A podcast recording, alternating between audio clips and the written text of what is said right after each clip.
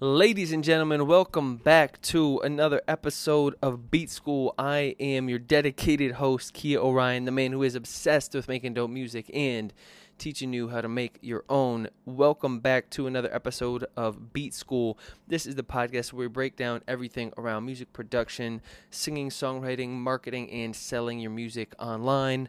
Um, this is your first time here welcome.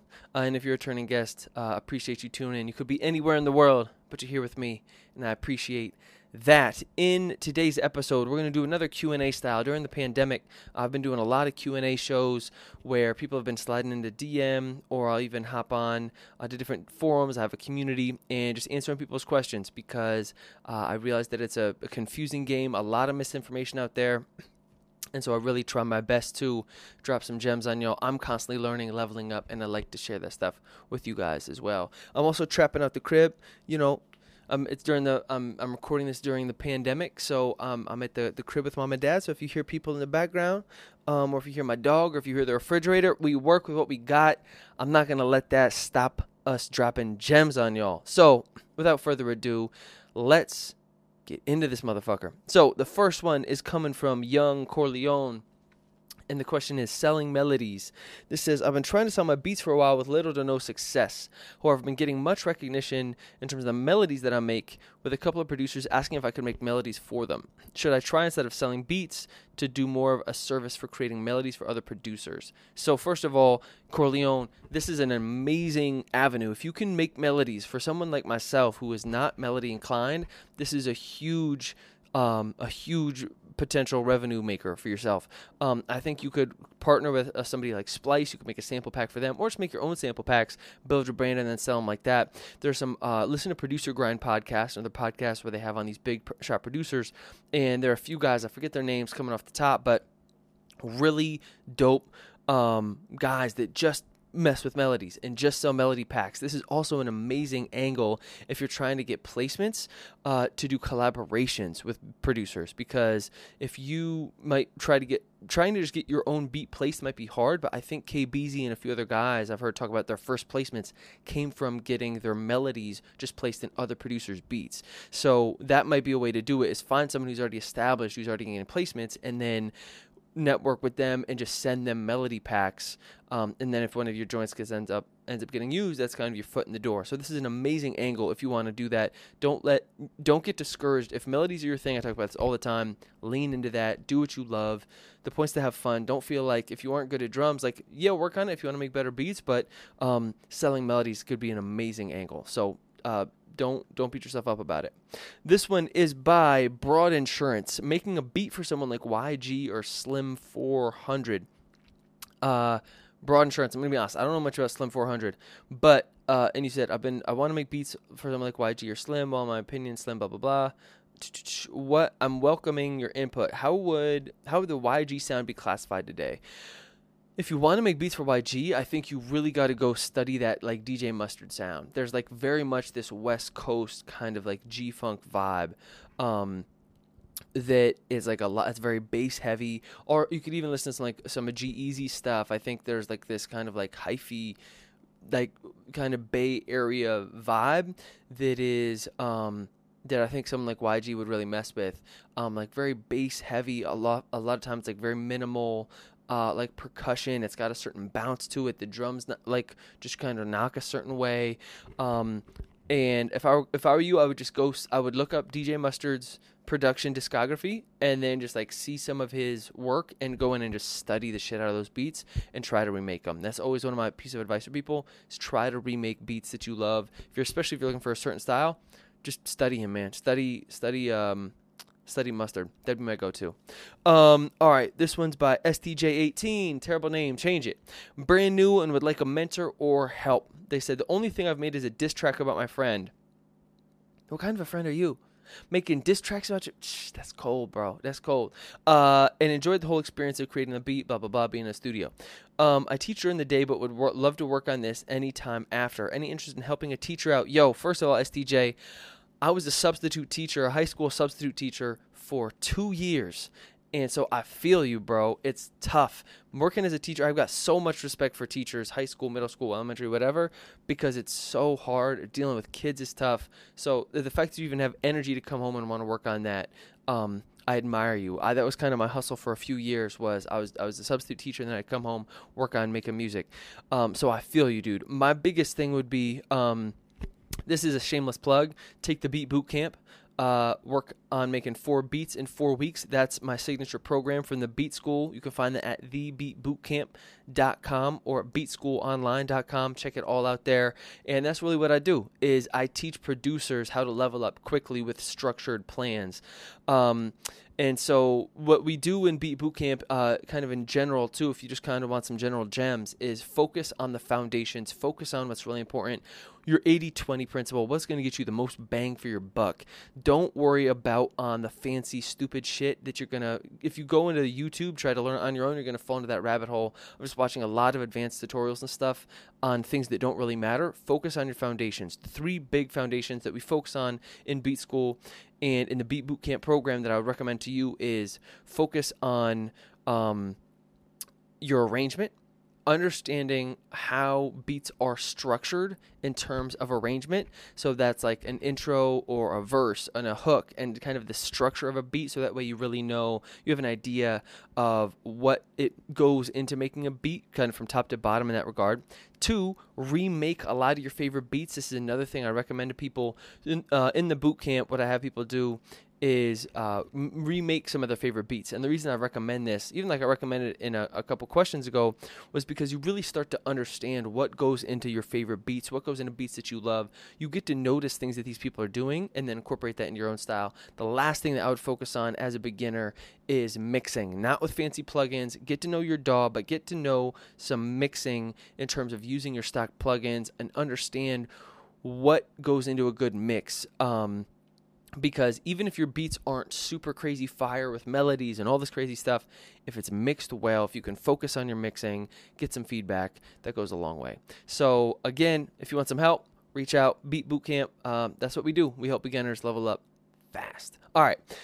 Uh, this one is by the infamous Black Star. Any tutorial on how to get really good at chords in your DAW? Any advice? Um, yeah, man this one, you're going to have to know a little bit of music theory, or this is a shameless plug. This isn't a shameless plug. This is a plug. I need to be getting paid for this. I'm not even an affiliate. Um, what what are they called? Man, I wish I could remember. There's a MIDI chord pack. It's like audio plug or something like that. I can't remember. If there's a MIDI Google MIDI chord pack, I guarantee it'll come up. Um, I've seen these guys ads on YouTube. Their SEO is probably nice. They'll probably hook it up. But I bought this MIDI chord pack, and this was huge for me because then you can just plug and play MIDI chords, and it's huge. And so if you're like dead set on um, learning how to do this, then I would say this would take some investment in music theory, learn how to play some keys, learn how this really works. But if you don't have that time, you just want to get some pretty sounding shit and get it, go, get it going fast, definitely buy a MIDI chord pack. Uh, that helped me out a lot. Just be able to kind of like plug and play those in certain ways. All right. This one's by Jacob Jans, 8 and they say, Does anyone rip MP3s off YouTube for samples or get a purposely underground quality sound? They say, I've made beats, blah, blah, blah, YouTube upcoming project. I plan to remake beats. Um, however, I like the style is that I like is a real muddy kind of underground, like MF Doom, Public Enemy. Anyone probably use MP3? Yes. So, uh, Jacob, pretty much what I'd say to you is I would say it depends on the vibe you want. Um, you can get some really cool, kind of like gritty vocals and uh, kind of old, whether these are acapellas that you want or whether these are old samples. Ripping them off MT, um, YouTube is automatically going to kind of give them like a lo fi sound, but then you can really like dust these up with something like a um, retro color. RC20 retro color. That's another way you can get make things purposely sound kind of like warped and muddled and have that kind of like vinyl scratchy uh, kind of vibe that you're shooting for. But if you're going lo-fi, I would absolutely rip some stuff off YouTube, um, just because one, it's easy, and two, it's already going to be kind of like a poor quality. Which is, if that's kind of your vibe, then I'd say go for it. Um, this one is by this one's produced by Mebius. Interesting name. It says, Hey guys, can you help me? I just loaded a snippet of a beat on IG. This guy contacted me. I I just started selling. I don't know how to this stuff on the um how this stuff works, but it sounds sketchy, doesn't it? And so we just post uh, a screenshot of his IG, and the guy says, "Yo," and he says, "What's up?" And then the guy says, "Can I buy a recent beat?" And that's what he's asking about.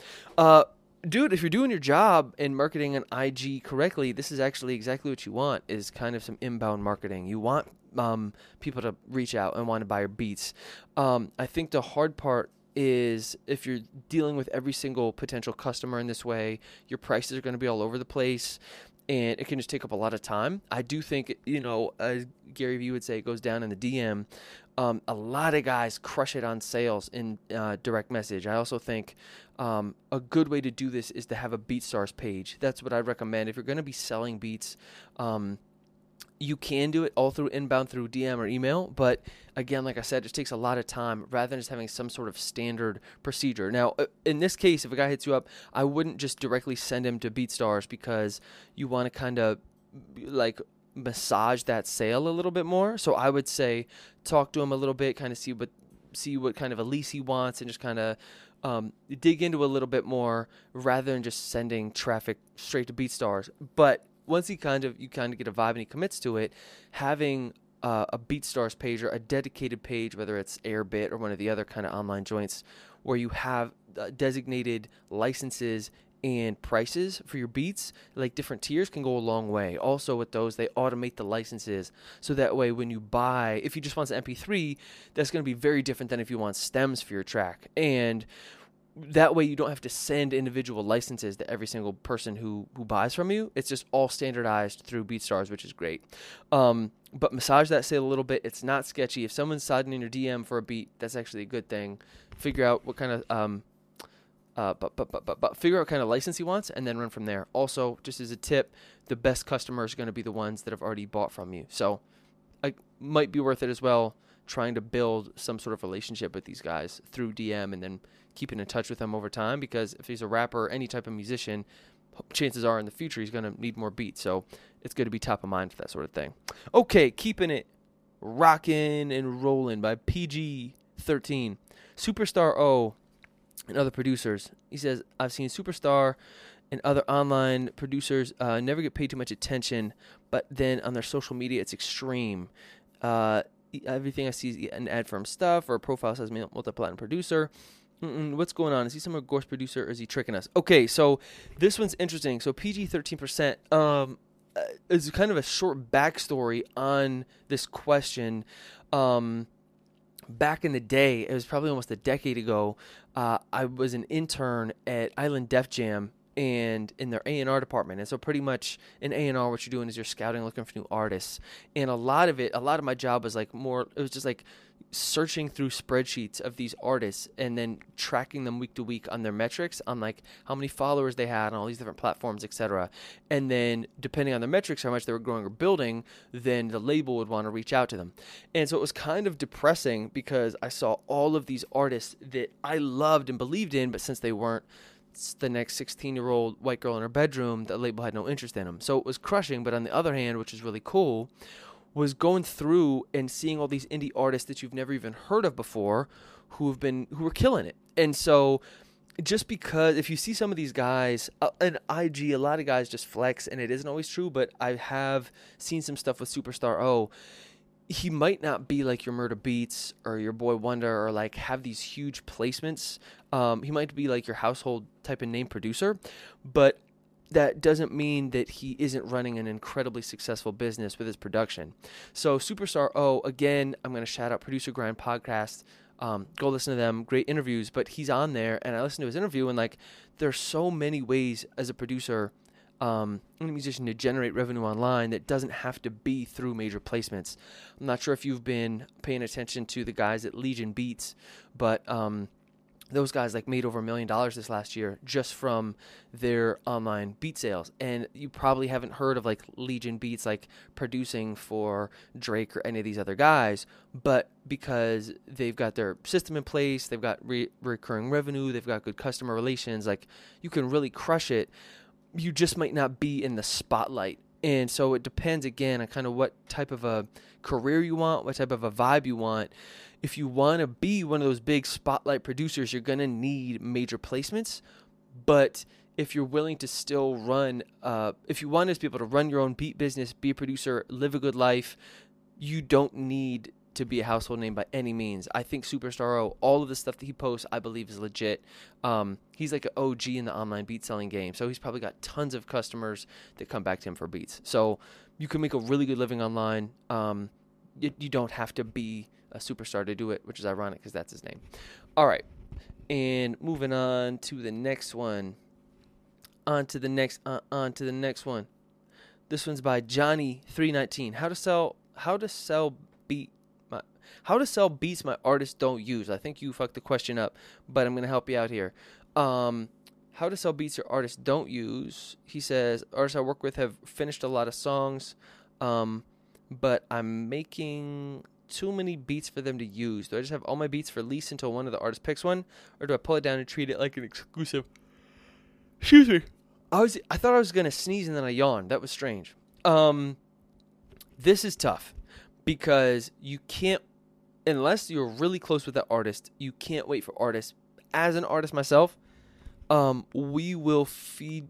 We will sometimes feel inspiration in the moment and then not always get back to it. So we might say, "Hey, Johnny, save this beat for me. I'm gonna write to it," and never get to it. You gotta be. You gotta communicate. Cl- you have to communicate clearly with those artists and make sure that they work on really telling you and following up about those beats that you put out there. There's a reason that Wiz Khalifa has a beat out there on a song that's the same as G-Eazy's Order More beat. I think it was like Starro or somebody like that who produced it. He's obviously these guys send the same beats to a bunch of different people and then it's first come first serve, right? Or whoever has the most clout. Like if it's somebody and then Drake is like I'm going to use the beat, you're like, "Okay, yeah, Drake got this one." Um but unless you sell it exclusively to them, you got to say, "Hey man, tell me because I'm going to be putting this up on the Beat Store. Or unless you really use this, unless you get back to me within a week or two, whatever, like just know I I'm gonna this is a dope beat. I can profit off of this. And so it is common to send multiple beats to multiple artists and then also sell it online if you want. And it really depends on um, who if someone approaches you to buy it exclusively and then how you handle it from there. Um, I've kind of retroactively sold beats exclusively that I've already sold to other places, but then I say, hey man, I've sold this beat before, just as a heads up, but I'll stop selling it for you now, and people are cool with that. Um, it just really depends on what your relationship is with the artist and making sure you're clear uh, that until somebody gives you that bread, or unless your word is like uh, you're close with them, like ex- you're gonna be you got to eat too. So exclusive a lot of people want exclusives but never follow through on it. So make sure that they make sure you get that bread before you just put that on hold. It might be a dope beat and then they never get back to you and could be a potential revenue generator. All right, this one's by Ape Man Drangus. It says I need some advice. This post pertains to making sample based a sample based sonically cohesive. It says I've been making beats all year and it's my current hang up. I sample from YouTube and build an FL but then, after, how do I normalize my samples? This is my highest hang up. All my beats sound different sonically. I really want to build a cohesive tape. So, a lot of this comes down to it's less about normalizing your samples and learning how to mix. Um, eight man, I would say uh, learning how to get a sample to fit in a mix is an art, right? That's an alchemy. That's something that takes time. There, this isn't going to be a quick fix. This isn't going to be like, oh, you were supposed to right click and normalize the sample and now they all sound the same. This is more like you got to learn how to EQ these samples so that your drums come through and that other instruments are sounding okay. This is learning how to use certain effects so that the sample sounds how you want it to sound. Like this is like I said this is an art, right? So um a lot of this will come down to cohesive something sounding cohesive often comes down to two things. One instrument choice like is it a really strange synth with an old school sample that are going to butt heads? And two, how is it mixed? Like, does the mix, does everything feel like it kind of has its proper place? Um, and does it sit right in relation to other instruments in your track? So that would be my advice: is really learn how to mix, um, and uh, and make sure that your your sounds are they aren't they kind of sound like they're meant to go together. So, something to think about. Okay, this one's by Bush 945. Mix when 808 hitting with the clap. Hey, y'all, I'm a noob, so I appreciate any feedback on this. If I put EQ on an 808 and lower the mid where the clap's frequency is, then my 808 doesn't smack anymore. I want it to bang, but I want to hear that clap as well.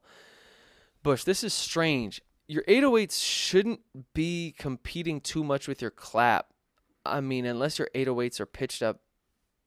This is strange, man. So what I would say is, again, learn how to mix. Um, which is just always going to be my default answer, but this comes down to experience.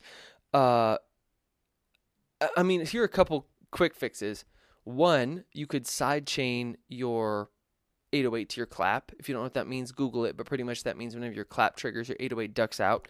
I do this with my kick drum because the 808 and the kick are often competing for frequencies. Um, so that's easy fix if you want. Sidechain your clap to your 808. But another one would be um, makes your I don't know. Maybe add some distortion to your clap so it cuts through. This is a very strange question. I would say I've never heard of a clap t- making it so that your 808 doesn't bang. It, that almost feels like I don't know, very strange to me. But um, if were you, I think what might be competing more with your clap is some sort of a melody or an instrument of some sort. But since I don't know the tracks and I can't listen to it, I'll just say side chaining is an easy way to get around this. Keep it moving. Um, this one is How Does Compression Fatten Sound? This one's by Sam3255. Whenever I hear about someone talking about fattening a sound, they talk about compression. Doesn't compression make things kind of flat? Can someone explain?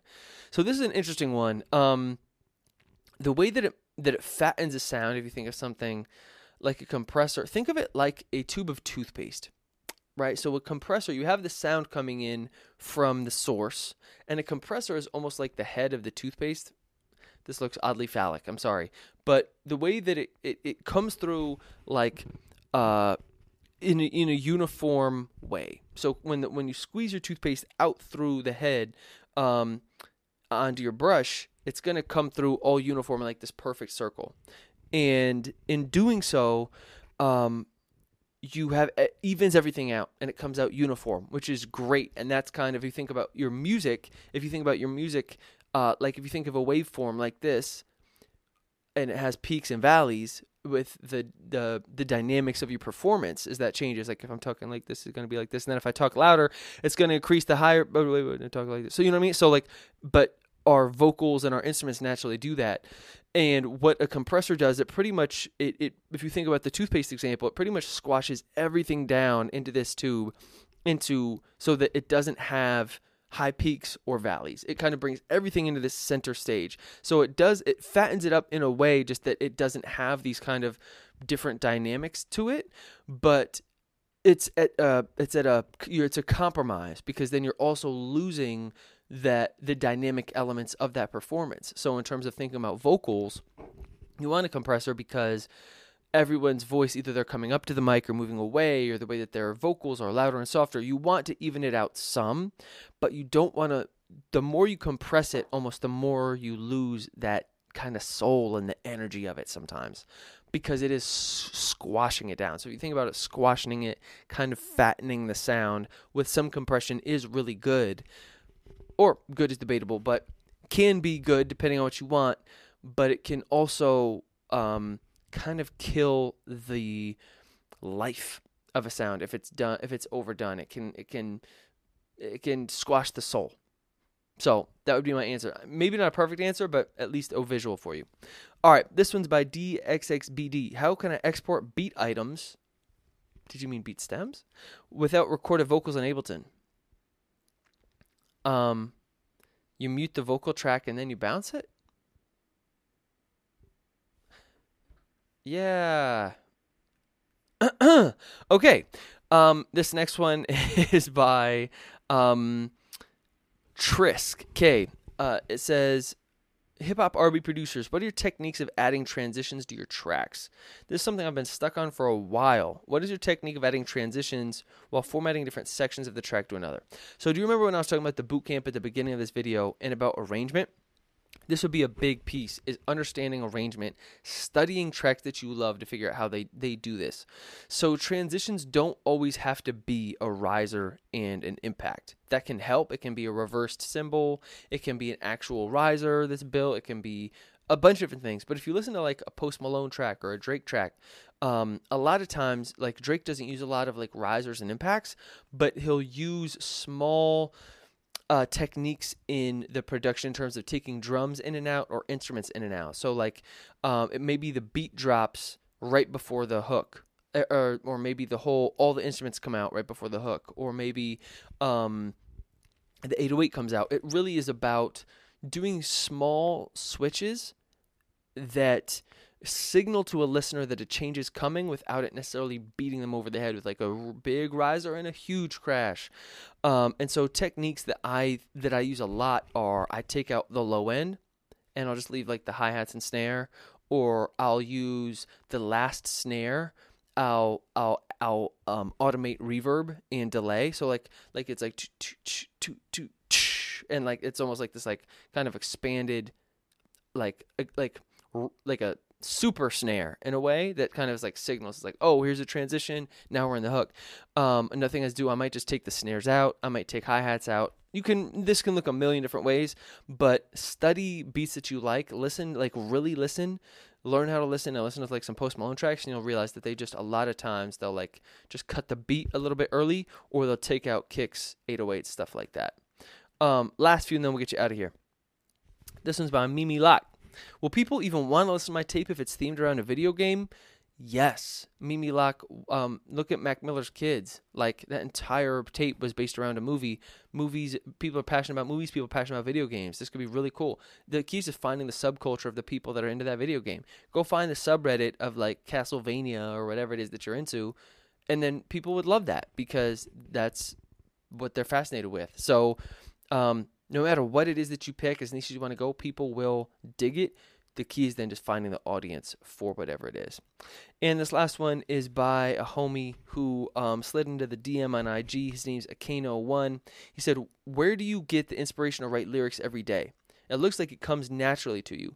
Akano, I want to be honest. As much as I like to flex, be like, it's the gift, baby. I got to get. It's not at all. This is a practice thing, um, more than it is. It doesn't come naturally to me. Lyrics are something I really work hard on because um, writing, I think, makes the track. Like Bryson Tiller, I think is a great artist, good singer, etc. But his writing is so powerful. Drake is the same. Drake even admits this. He's like, I'm not the best singer. I'm a decent performer. I'm a great writer. Drake is an amazing writer. I really respect good writers. Frank Ocean is one of my idols, dude. Only is a great singer, but his songs just like are they live on the page, right? They don't even have to be performed and they're dope pieces of work. And so for me, I think when it comes to writing, it is a practice thing. Um, it's also a habit thing. Like it's about just doing it every day. I find if I'm in like a creative period, I do the song a day challenge where I'll take 30 days and just make a song every day. I end up saying a lot of the same stuff because as humans, I think we get we kind of we get a little bit obsessive and kind of like stuck in these feedback loops where we end up thinking about the same shit over and over. But um, this really comes down to treating it like a professional. And once you start writing, then often the lyrics come. I'm not, I'm rarely will I come into a track and already know the direction I want to go. I'll often write my way into the track. So that's a, a pro tip is create your way into your songwriting. Like unless you really got a concept in mind, like find a beat that the that you like that resonates with you, let it speak to you and then just start writing like what comes to mind. Boom boom boom boom boom. Most of the time my first ver- I'll start with the hook and then as I write the first verse or or like the bridge, what ends up what I've used as the hook might move to be the bridge. Maybe I'll take four bars that I found in the hook, um, in the verse I thought were dope, and I'll make that the hook. Like that happens all the time. The writing is very fluid. Nothing I keep I keep very little set in stone. And then after I record it, I realize shit might need to even move around again after that. And so I create myself into the writing. I I rarely just like come up with anything that is worthwhile just out of the blue. So I hope that helps. All right, y'all. This episode was sponsored by our Beat Bootcamp, which I talked about already, and our free four part producer training. This is a training that I just launched recently. Would love for you guys to take it. It's 10 years of gems. I boil it down into 10 days in a four part video course that is around. Um, both inner game and outer games. This is like hands-on stuff in the DAW, and then also kind of outer game, just like thinking about concepts, more theoretical stuff. You can find that at beatschooltraining.com. Beatschooltraining.com. Check out that four-part producer series if you want to get some serious gems dropped on you. I hope this was helpful. Thank you so much for tuning in. As always, if you want your question answered on the next episode, you can slide in the DM at Kia Orion or Kia at KiaOrion.com. We'll get it cracking. Thanks for tuning in. Welcome to the crib. Check you on the next one. Peace.